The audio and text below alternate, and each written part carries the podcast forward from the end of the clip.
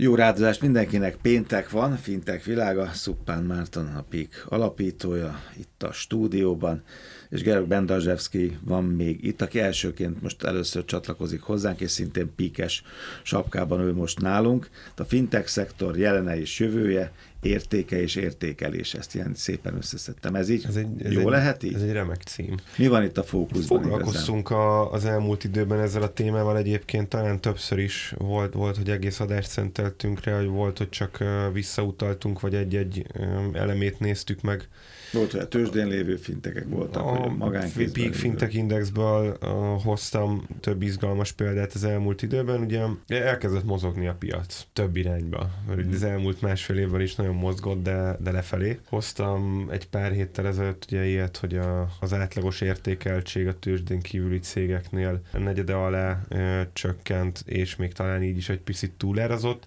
és, és ez, a, ez a trend egyébként látszik. Egy ilyen izgalmas széthúzás látszik most, hogy a tőzsdén kívüli, tehát még a kockázati tőkefázisban levő cégek értéke az, az megy lefelé tovább. A spirál, igen. A tőzsdén jegyzettek pedig... In, Mint hogyha lenne egy határvonal. Egy ugye? határ, és úgy nézelődnek fölfelé. Azt nem mondom, van, akinek fölrobbant az árfolyamat, tehát egy Nubankon lehetett duplázni az elmúlt uh, hónapokban, aki szemfüles volt, és figyeli ezt a fiat, aztán ez sikerült is. Egy 4 dollár körül körülről benézett most valamelyik nap 8 dollár fölé is egy, egy, egy Nubank, ugye a brazil piacnak a, a és, és Warren Buffettnek a az üdvöskéje. Van olyan cég, aki, aki AI-jal megspékelt hitelezési platformot ad, az ő árfolyama is felrobbant, de mondjuk egy PayPal-nak az árfolyama azért nem nagyon remekkel az elmúlt időben. Szóval egy tőzsdén jegyzett cégek, a Peak Fintech Indexnek a, a tagjai, ezek jellemzően nézelődnek fölfelé, próbálkoznak, viszont a tőzsdén kívüliek azok meg folyamatos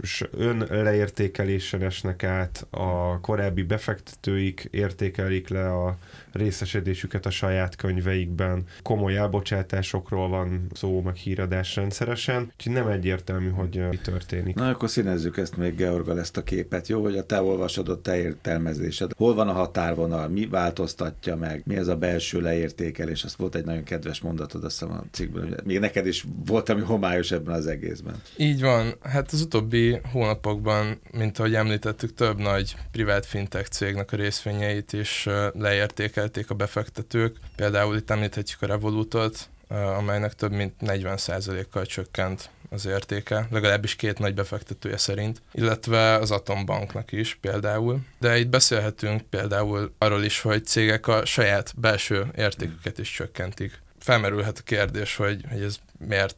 Ki, kinek jó ez? Meg miért jó ez? Ha? Igen, igen, és hát ennek több, több oka is lehet. Például a checkout.com esetében, amelynek egyébként közel 77%-kal csökkent az értéke 2022-höz képest. Ők gyakorlatilag arra hivatkozva csökkentették a belső értékelésüket, hogy ők a munkavállalóiknak fizetés vagy bónuszként részvényeket adnak, és ezáltal ők olcsóbban magasabb részesedést tudnak kínálni az alkalmazottaiknak ezzel is ösztönözve őket a jobb munkavégzésre. Ez ügyes, hát mondjuk ez így befelé, ez jól hangzik, igen, igen. Kérdés, ez kifelé a piac ez mit, mit mond? Elhiszi, vagy tud ehhez igazodni? Igen, hát gyakran, gyakran viszont az is szerepet vállal ebben, hogy a cégek készülnek egy újabb tőkebevonási körre, és az utóbbi pár évben azért elszálltak a cégértékek, nagyon ambiciózus cégértékeket adtak a befektetők, és most a jelenlegi helyzetben nehéz így új tőkét bevonzani, és vállalatoknak szükségük van rá, úgyhogy egy reálisabb képet próbálnak felmutatni a befektetőknek. Most ez mikor sarkosan fogalmaz, akkor azt mondja, hogy kipukkad a lufi, nem?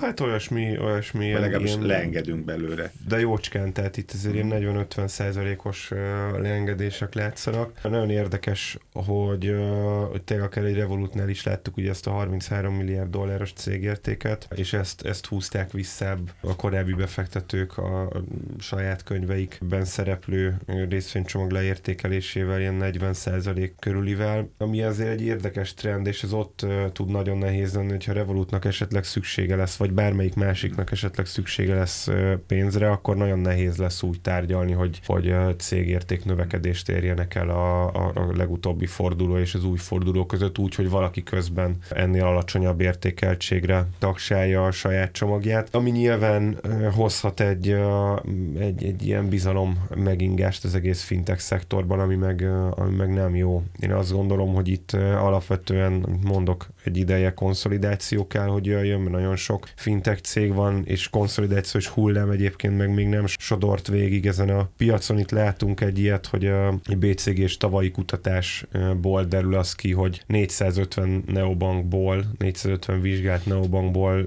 összesen 5% az, aki nyereséggel tud működni. Tehát azt is tudjuk mondani, vagy azt is mondhatjuk, hogy arra a maradék 95%-ra úgy olyan formában nyilván az erős kijelentés, sarkos, de arra a maradék 95%-ra ebben a formátumban, ahogy most működik, nincsen szükség. Nyilván az ügyfeleknek lehet, hogy jó szolgáltatást az nyújtanak. az jó volt az ügyfeleknek. Az ingyen ebéd az jó az ügyfeleknek, de az is lehet, hogy nagyon, nagyon ezt szép. Nincs, finanszírozza, és mondjuk ez a cash is king, ez, ez már két hete is előkerült. Ugye, és Így van. Most mindenki rövid távol. Az a világ most nem olyan mosolygós, nem olyan rózsaszín, mint volt, nem tudom, négy éve vagy öt éve. Hát kevésbé táplálok én most újabb és újabb fintech cégeket, meg mindenki óvatosabb. Így van. Én szerintem sokkal inkább azt fogjuk látni, hogy azok a cégek fognak tudni, azok a fintekek, vagy akár neobankok fognak tudni bevonni pénzt, friss tőkét, akik nyereséggel működnek, és adott esetben ők úgy fognak piacot szerezni, hogy abban a maradék 95%-ból fognak szemezgetni és felvásárolgatni, akár olyan szempontból, hogy, hogyha egy kicsit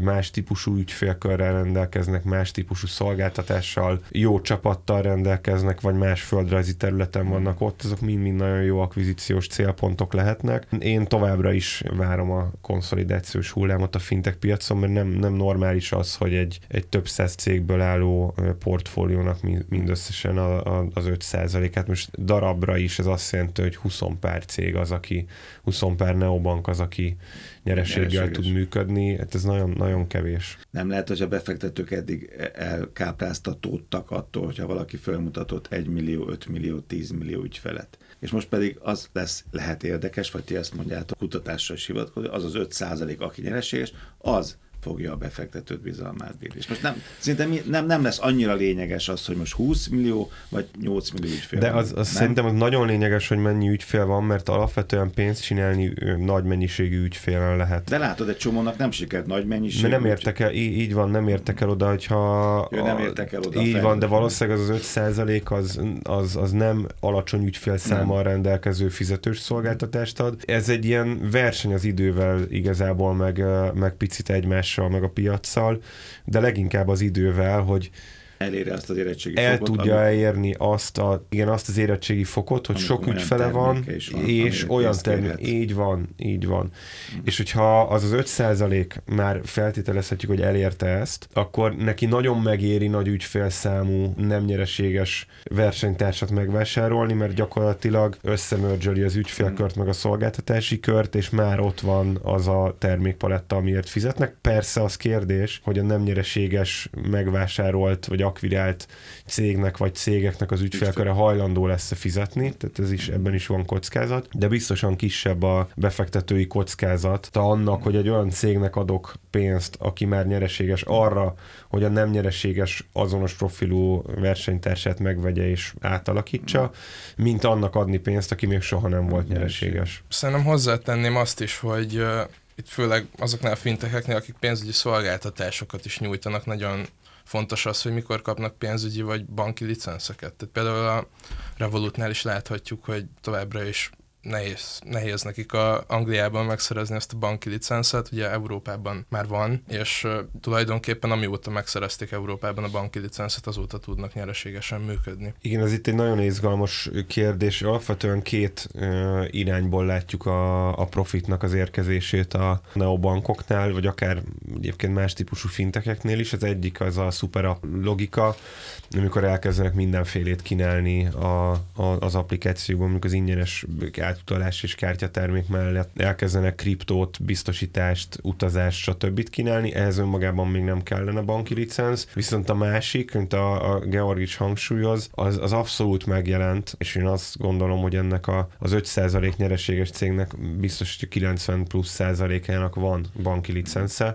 Visszatértek a, a, az alap leckéhez, és elkezdtek hitelezni, és a kamatmarzson tudnak nyereséget elérni. Ezt mindig mondtad, hogy az, az utolsó, ez mondta, hogy kismadár, akkor, amikor már repülni tud, akkor van nagyobb biztonságban a fészekben, amikor már hitelezni tud, az véd, és az már tápanyagot ad. Így van, így van, és gyakorlatilag itt visszakerülünk oda, amit egy 5-10 évvel ezelőtt még nem láttunk ennyire egyértelműen, de most teljesen egyértelművé vált a kép, hogy valójában ugyanabból tudják, igenis harabdálják ezek a nyereséges neobankok az inkumbens pénzügyi szektornak a piacát, meg az ügyfélkörét, mert a nap végén nem kiegészítő szolgáltatást nyújtanak, annak álcázott indultak, hogy magukhoz gyűjtsék az ügyfelet, de a nap végén elértünk úgy, hogy úgy, ugy, ugyanúgy hitelt adnak, mint ugyanazt csinálják, mint amit bármelyik Igen, közül meg nehezebb lesz hitelt adni, mert sok rosszabb ügyfél lesz, mert nincs pénz az embereknek, nincs annyi pénz az embereknek, ugyanakkor meg sokan hitelhez fognak folyamodni. Tehát egy nagyon izgalmas piac lesz ez. Nagyon, nagyon, hát egy ilyen zavarosban halászás lesz ez a következő két-három év, az biztos. Georgi, hozta egy csomó felvásárlást is, ugye, és e- ezek esetleg már igazolják a Marcinak a felvetését? Tehát láttam, a Robin Hood is benne van. Azt gondolom, hogy igen, ezek a, ezek a nagy uh,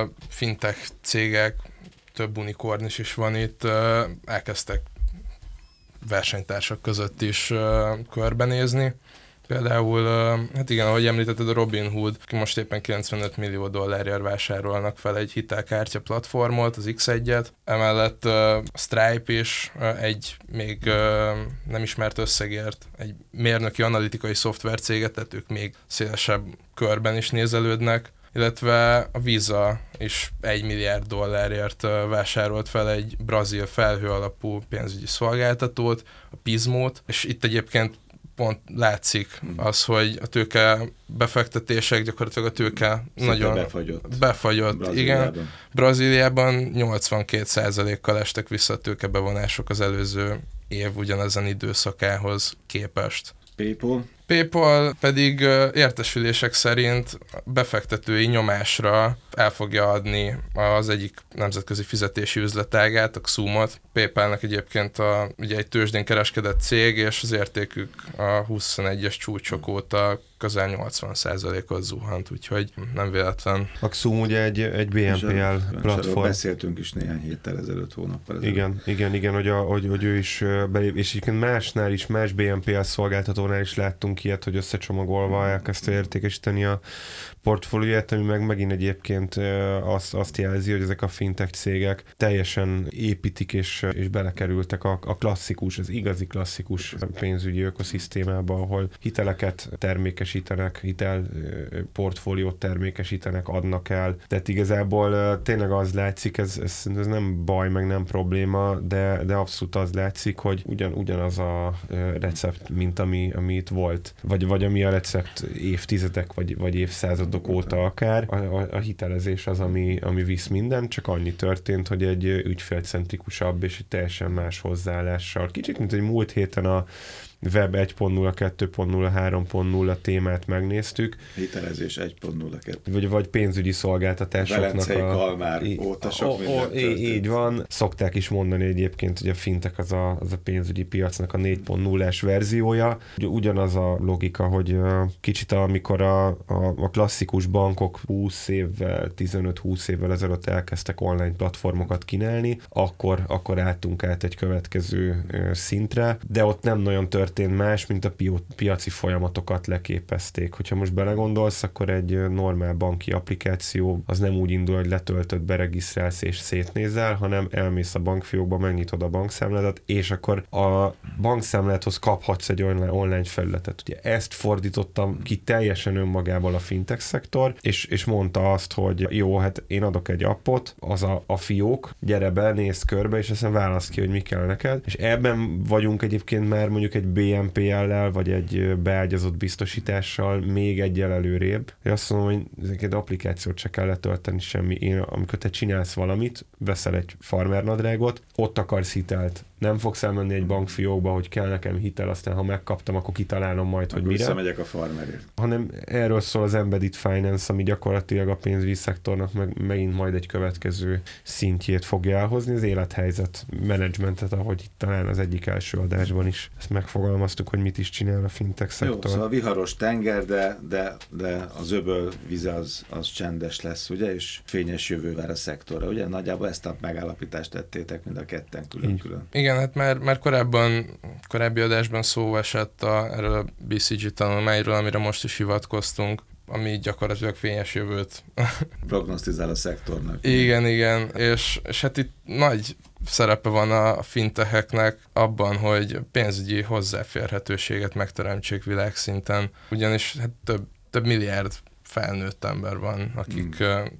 Akiknek nincsen hozzáférésük banki szolgáltatásokhoz gyakorlatilag. Vagy van, de csak az alapokat veszik igénybe. Ugye erről beszélgettünk. Így van, az unbanked és az underbanked közötti Igen. eltérések és az ezzel kapcsolatos iszonyatos méretű és, számok. És hát e- erre jó példa, például a PhonePe egy indiai szuperapp, amely egész évben tőkebevonási köröket zár le. Már ebben az évben több mint 800 millió eurót gyűjtöttek össze és hát Indiában szintén nagyon jellemző az underbanked és az unbanked populáció, és, és hát ugyanúgy a DME Finance is szintén óriási köröket zárt ebben az évben, az egy KKV hitelező platform szintén Indiában, úgyhogy a befektetők továbbra is bíznak abban, hogy a fintech ezt a potenciáját be tudja érni. Nagyon szépen köszönöm Georg Bendazsevski, Szupán Márton, Pik, jövő héten találkozunk.